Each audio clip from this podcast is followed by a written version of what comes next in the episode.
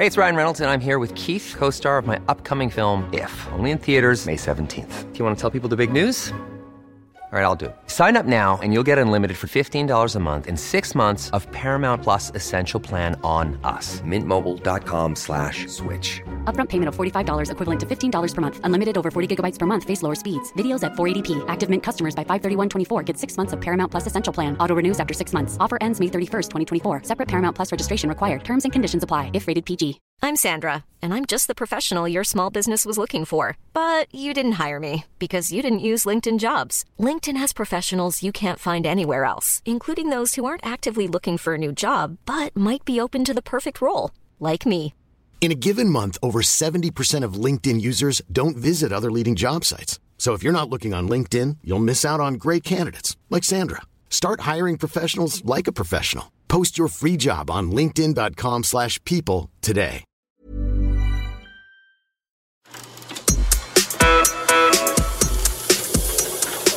This is the Mark Bouris Podcast.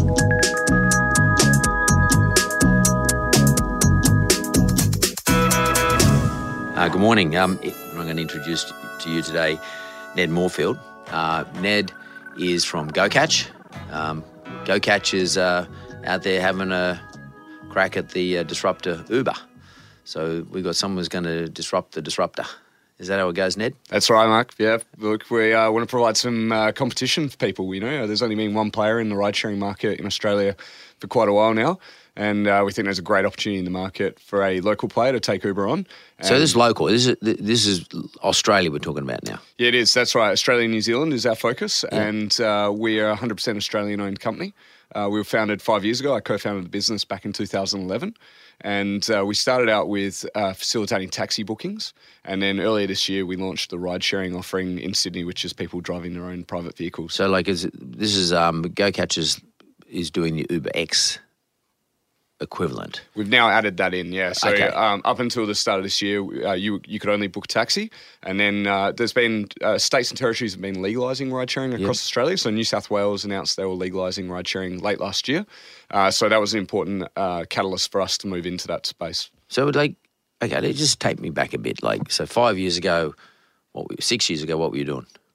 Pre So, uh, you know, I always it's it's actually uh, quite an interesting story because uh, um, I'd been working in banking and I'd been wanting to start my own technology business, and I reached a point where I realised that uh, it was it was too all consuming being in a full time intense, you know, quite intense um, job in finance and banking. So I actually, I quit and took the time out to just work out which business model I wanted to pursue. And I actually watched a lot of The Apprentice during that period. It was uh, it was my training. Happy to for, uh, inspire. it was uh, Good I- start. I, I convinced myself that uh, it was good training for starting a business, and I think it was as well. And uh, so, uh, and, you know, and I started studying my MBA uh, at UNSW, and you know, I just had a few projects on the go, and I was going to every um, startup networking event that was on. And at the time, back in 2010. Actually, the startup community was really starting to flourish after you know taking quite a hit after the dot com kind of bubble burst. So uh, there was a lot of events. I met my co-founder at a networking event. Uh, this was one of a number of um, kind of problems that I was looking to solve. You know, that I thought there was an interesting opportunity, and particularly combined with mobile and a transactional business model. And uh, we then went into a business planning competition at UNSW, got some great feedback, won, a- won a, small amount of prize money, and that got the ball rolling. Was that as part, a part of your MBA? Yeah, so um, the the business planning competition was called Peter Farrell Cup. So Peter Farrell's alumni that chairs uh, ResMed now, and uh, so he put a bit of money into that competition, and so it was it was it wasn't kind of part of the core structure of the MBA program, but it was something that we were encouraged to take part It's in. funny. I, was, I should say to all the listeners, particularly if you're a student, um, I was looking at uh, the Microsoft Protege competition that they do every year, and they're bloody great competitions, and it's smart because Microsoft uses it to actually po- possibly build marketing campaigns of their own. They're doing one for Lumia at the moment, um, and I was looking at who the semi-finalists were the other day, only, only yesterday, as a matter of fact. Um, and these, so you're saying that you entered into a competition which was adjunctive to your university course that you were doing at the time, which is like five, six years ago. And off the back of that, you come up with an idea that now as a business. Yeah, that's it. Brilliant. It was it, it, the, the business competition was a great trigger for us to go out and do the work around validating the idea. You know, um, one important piece was going and looking at what was happening globally, and we saw that there were companies that were attracting a lot of capital for this kind of business model. Um, there was Hailo over in the UK uh, that Branson's a shareholder in, and a number of large VCs. Uh, there was um, My Taxi in Germany that Deutsche Telekom and Daimler had invested in. There's of course there was Lyft and Uber in the US. So that I think was really important validation that there was a lot of smart money flowing into this model.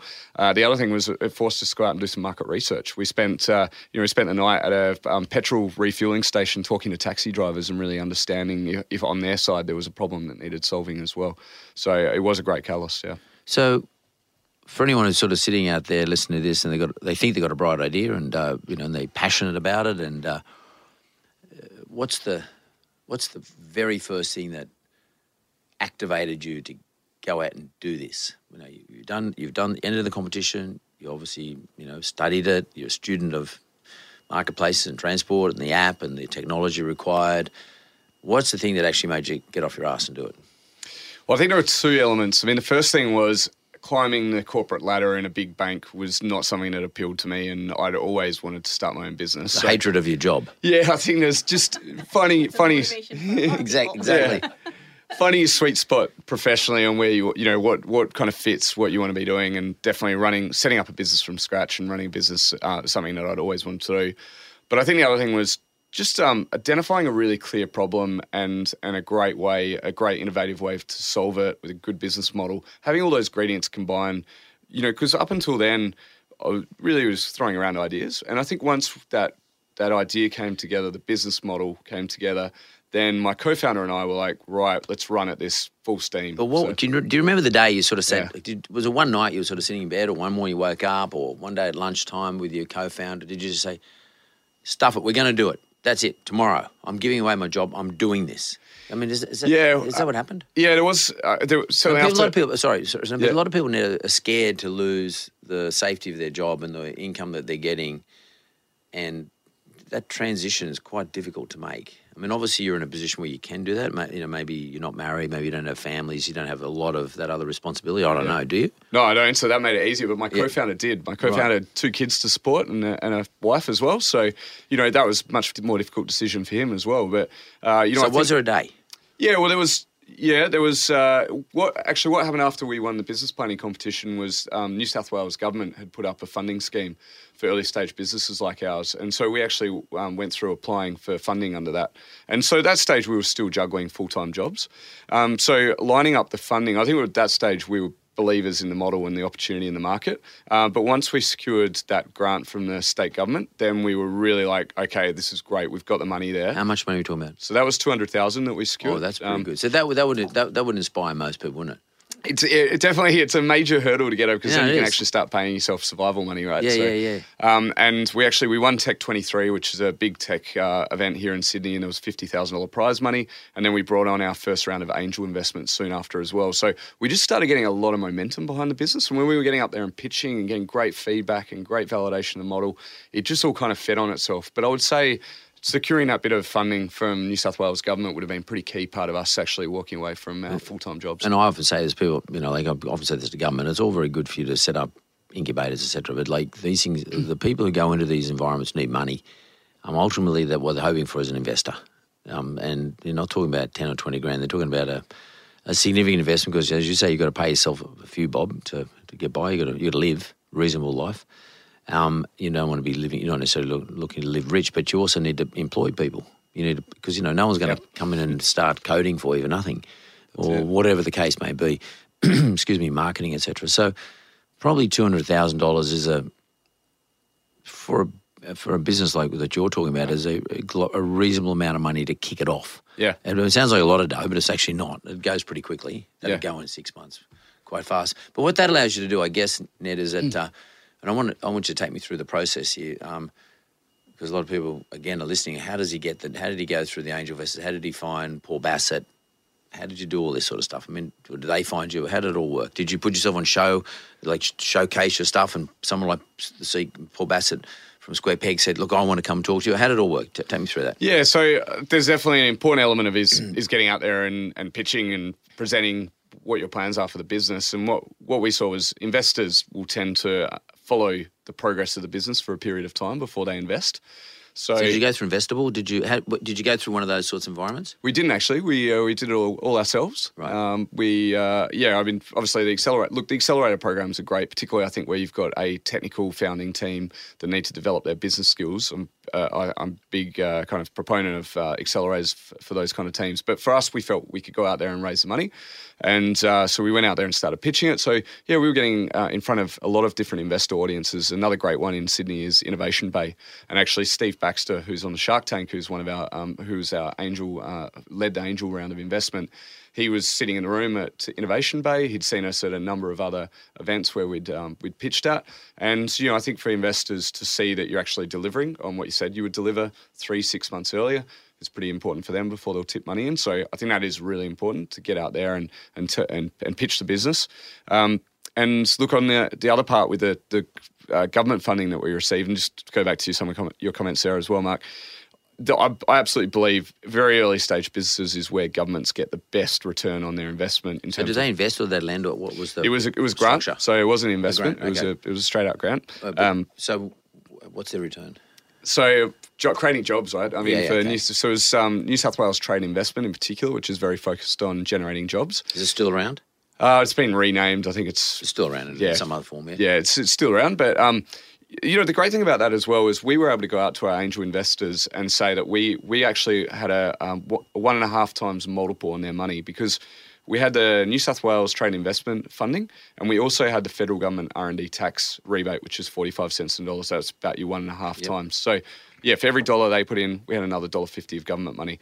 Now, in, Sing- in a spot like Singapore, there's actually much more generous schemes where you get, you know, the, um, you get six times government money on every investment dollar. So, you know, I think it would be fantastic to see more of those schemes for very early stage businesses. Right. Uh, but it's always difficult for governments to try and pick winners. So, you know, the R and D scheme is very good in that way because it's just it's open to everybody. Yep. Uh, but look, the, More the- subject to your revenue.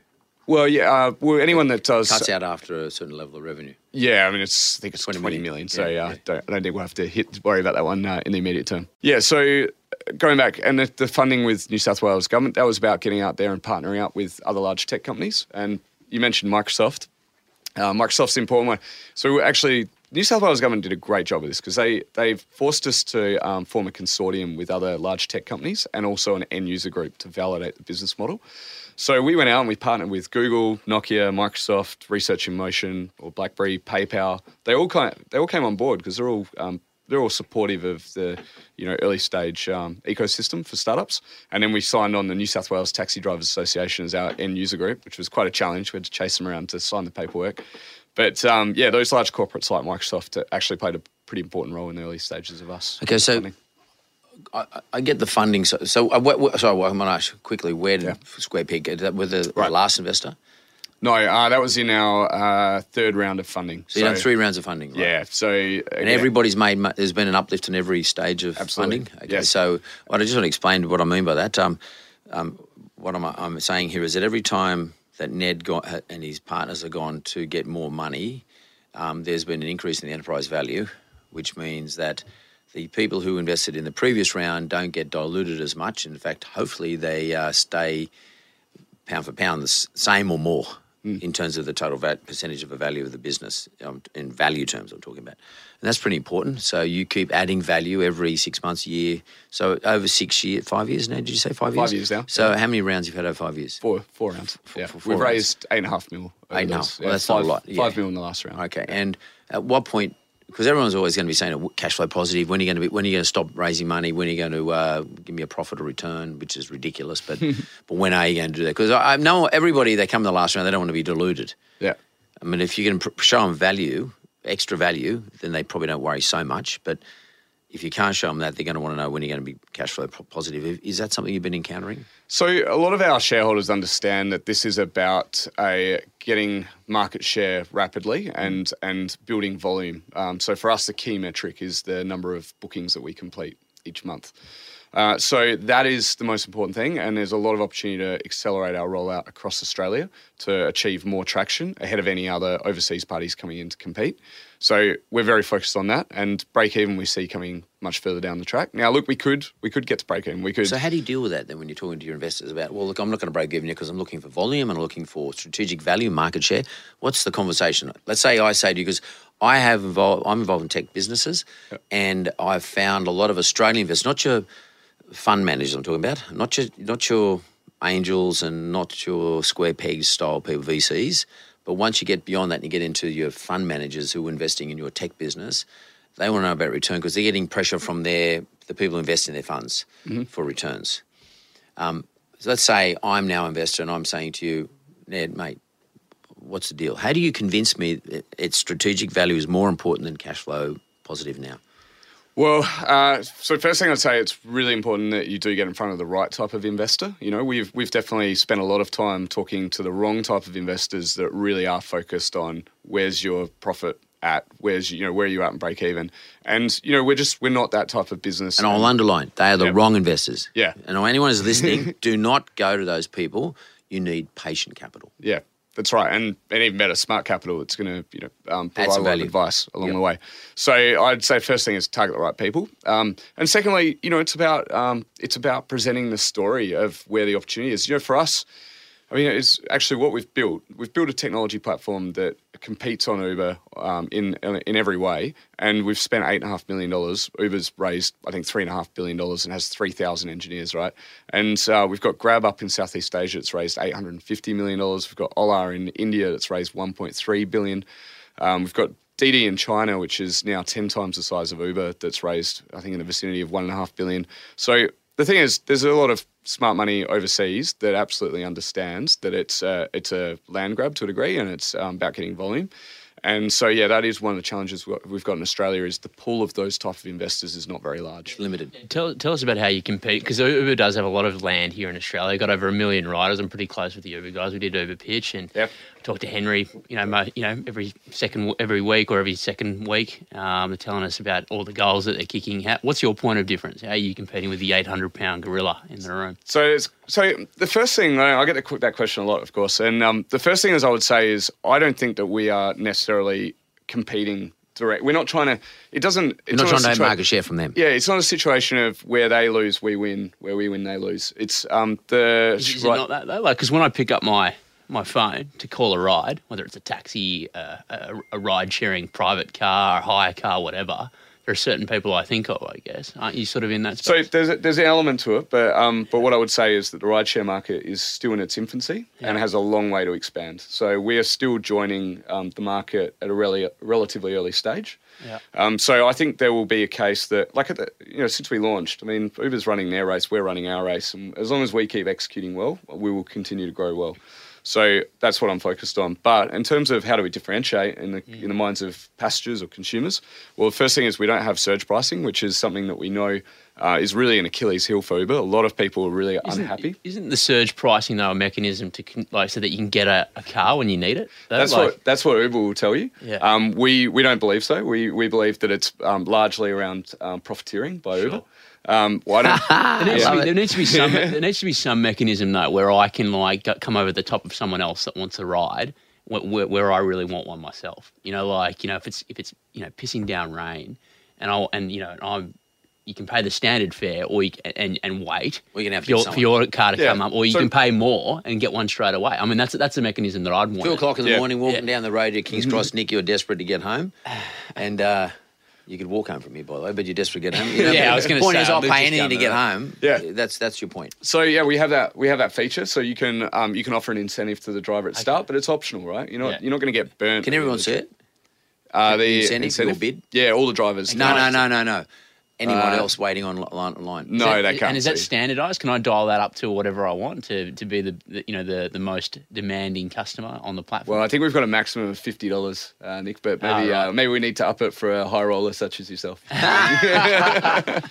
Fifty dollars to see Nick out. Let me tell you. Yeah, I Especially at the end of the night, he hasn't got much money five- left I could offer unless he's got my credit card. I could maybe offer five. Would that get me a? Would that be enough of an incentive to come? Well, it depends how heavy the rain is. I think. Okay. Yeah. but So, uh, so can I can I can I because um, we, we we we want to talk to Seema as well. So and and, and I'm, I'm trying to share this up. So I, I want to ask you something really important. Uh, f- you know, listeners always listening to this. Um, just ex- we often talk about the prevalence of the concept of well, there's two things that are happening today: is technology advances, just technolo- technological innovation, which on its own can be a great thing. That's more around the science type of thing, which is why I want to talk to J and J about that. But there's, this concept of marketplaces, the the predominance of new marketplaces, people who provide the in between, the go between, the thing that you're which GoCatch is doing, the thing that sits in the middle between demand and supply side. Um, can you explain how you uh, decided, how Ned decided one day that these marketplaces are something worth pursuing? In other words, get in the middle between the supply and demand side. Yeah, well, I think that comes down to looking at where the, some of the largest success. I mean, the, the largest, the most valuable tech companies in Australia are two-sided marketplaces. Um, Seek, REA, car sales as well. Uh, you know, they're massively. Just explain what you mean by two-sided marketplaces. So uh, yeah, You so, know, like everyone's listening to this. We've got all sorts of people listening. Sure. Um, so yeah, I mean, I, I think you described it quite well, Mark. So it's uh, you know you've got a supply and a demand side. For us, the supply side is the driver in their vehicle. Of any type, any driver. Uh, so they have to. Um, there's a lot of vetting that goes on. No, so- but I mean, what I mean by that is not just hire cars or taxis, but individuals, private drivers too. So anyone with a car who wants to earn a quid, who qualifies. That's right. That's So- that's the supply side. yeah, once they go through, once we um, vet them and do a national police check, etc. Uh, so that that's on our supply side, and then the demand side is the passengers. Now, the thing that's really exciting about two-sided marketplaces is as you build up um, volume on both sides, um, you build up a barrier to entry for any competitor, and um, there's a and it's huge. Um, there's a network effect. Every extra person you add on to that marketplace um, exponentially makes the value to every other participant in that marketplace. Um, it increases the value of participating Okay. in that marketplace. And where does technology fit into marketplace style businesses like yours?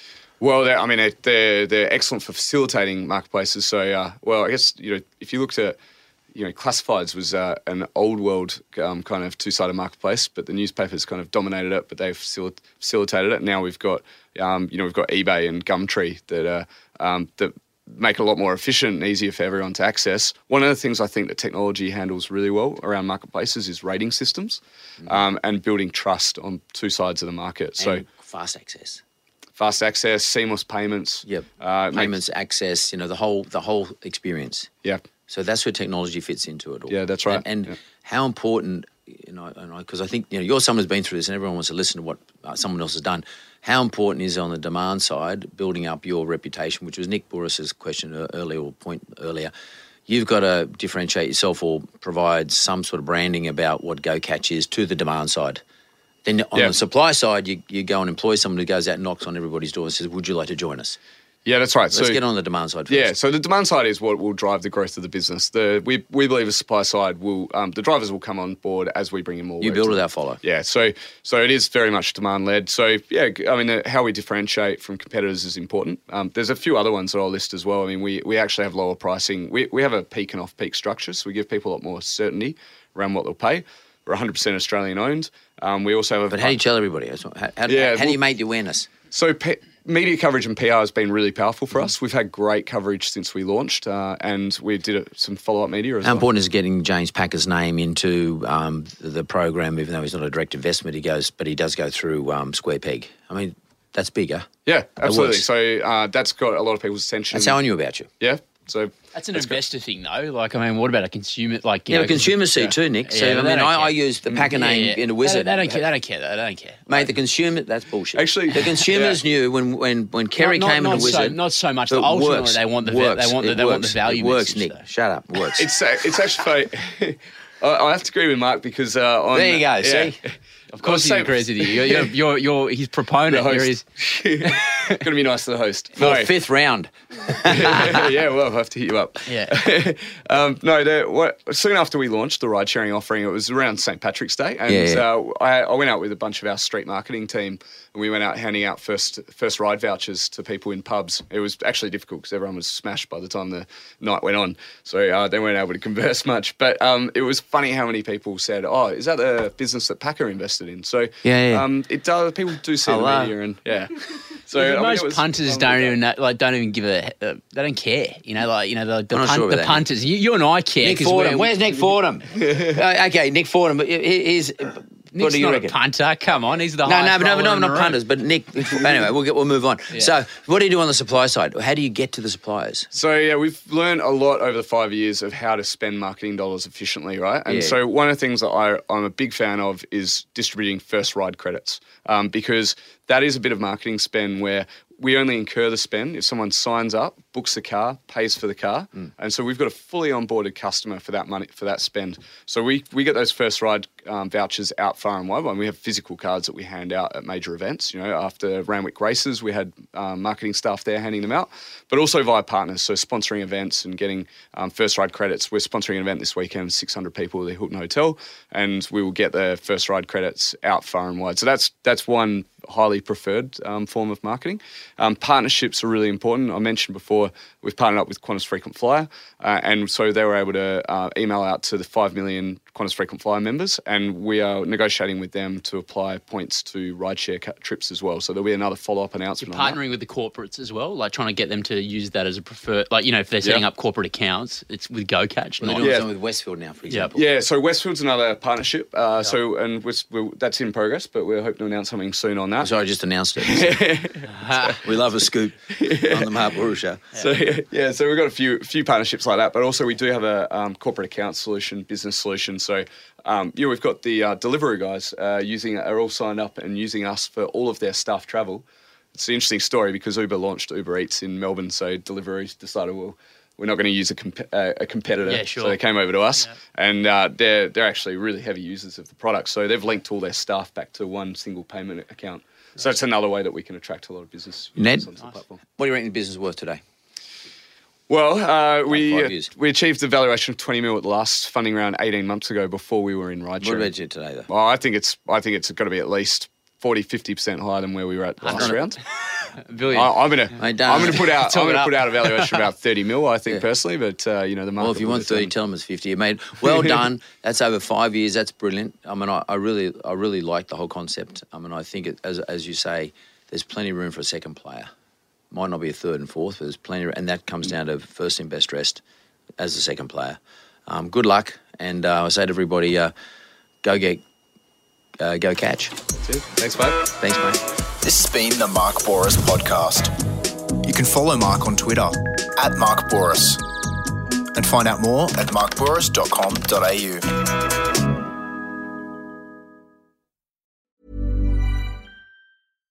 Support comes from ServiceNow, the AI platform for business transformation. You've heard the hype around AI. The truth is, AI is only as powerful as the platform it's built into. ServiceNow is the platform that puts AI to work for people across your business, removing friction and frustration for your employees, supercharging productivity for your developers, providing intelligent tools for your service agents to make customers happier. All built into a single platform you can use right now. That's why the world works with ServiceNow. Visit servicenow.com/ai for people to learn more.